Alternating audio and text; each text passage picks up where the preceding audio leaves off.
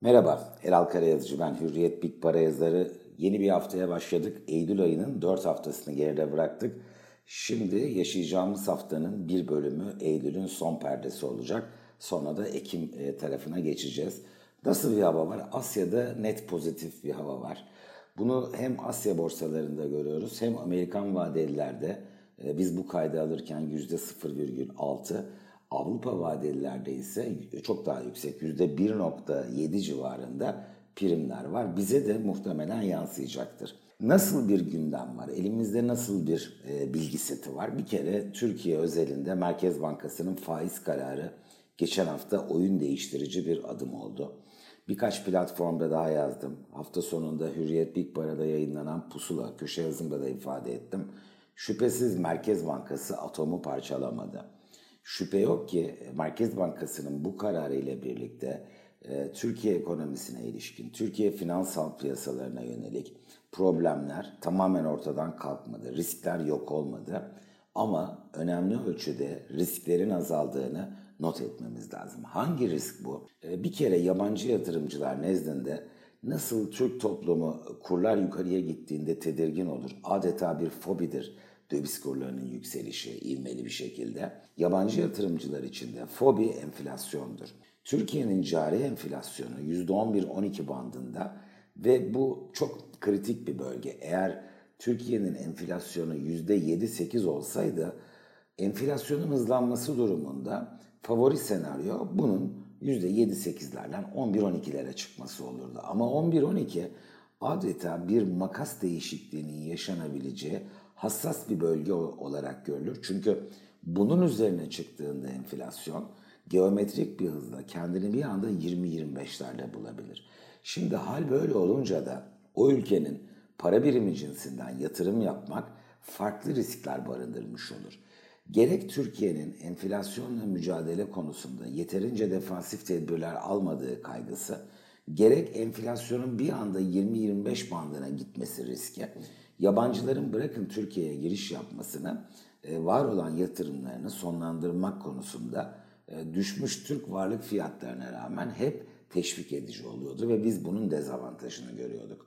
Şimdi yeniden kartlar adeta dağıtıldı ve yabancı nezdinde enflasyonla mücadeleyi boşlamayan bir Türkiye resmi var. Ben bunun e, lokal olarak e, mutlak şekilde riskleri azalttığını ve bu nedenle önümüzdeki aylarda Türkiye'nin yabancı sermaye çekmek konusunda şansının kuvvetlendiğini düşünüyorum.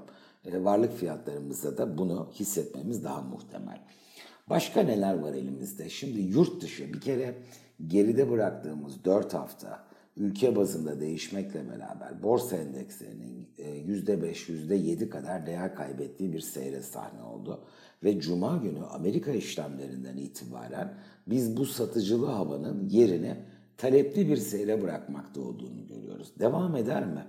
Şüphesiz haber akışı trend değişikliklerine neden olabilir ama ben var olan bilgi setiyle, var olan, var olan ritim itibariyle kısa vadede bir süre daha bu birkaç hafta olabilir e, yurt dışında borsa endekslerinin %5-6'ları bulabilecek primlere imza atmasının mümkün olduğunu, bunun da Türkiye piyasaları adına destekleyici olacağını düşünüyorum.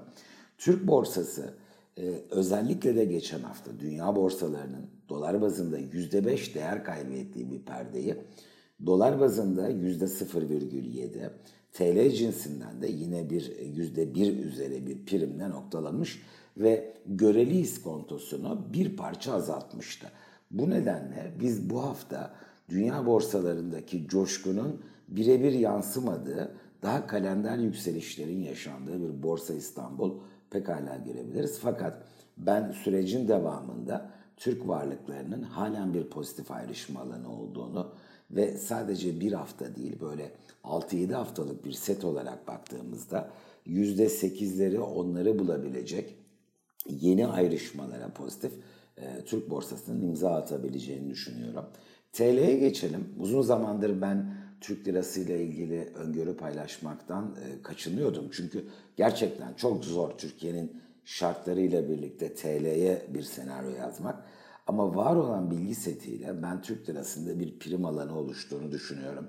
Zaten yabancı yatırımcılar netinde Türkiye'ye giriş yapacak olurlarsa e, bu da kaçınılmaz olarak bir e, prim sağlayacaktır. 7.20, 7.30 bandına kadar e, dolar Türk lirasında biz pozitif dış iklimin de geçerli olacağını varsayarsak geri çekilme Ekim ayının içinde bence şaşırtıcı olmaz. Altın tarafına gidelim. Şüphesiz gram fiyatı da bu etkileyecektir ama onsa senaryo yazalım dediğimizde iş daha karmaşık. Çünkü 2075 doları gördü. Oradan 1850 dolara kadar bir geri çekilme yaşadı. Şüphesiz tepki verebilir. E, bir düşüşü takiben bunun ters yönlü bir akımla e, yerini yükselişe bırakması her zaman gelenekler dahilindedir. Ama yeni zirvelere gider mi? Ben altının bu anlamda şansını pek yüksek bulmuyorum. Limitli 2000 dolara kadar olabilecek tepkiler mümkün olsa da bunu başaramayıp hele hele Ekim ayının içerisinde e, işte Batı kampı tarafından tasdiklenen bir aşı bulundu gibi bir manşet de geleceğini varsayarsak Amerikan seçimlerinden önce bu ihtimal dahilinde biz altında e, yeni düşüşler 1850'nin altında seviyelerde pekala görebiliriz. O yüzden bu cephede elimde altın var diyene cevap zor çünkü iki yönde de bir hareket mümkün. Ama altında güvenli alım nerede gerçekleşebilir? Hangi senaryoda bu sağlanabilir dendiğinde ben e, aşı haberi ve aşı haberiyle birlikte Amerikan tahvil faizlerinde, borsa endekslerinde sert bir yükseliş, bu senaryoda da altında 1700 dolara doğru bir geri çekilme yaşanması durumunda o bölgenin beklenen muhtemel kötü haber de olduğu için aşı geride bırakıldıktan sonra e, altında kısa vadeli işlemlerin görece şansının daha yüksek olacağını düşünüyorum.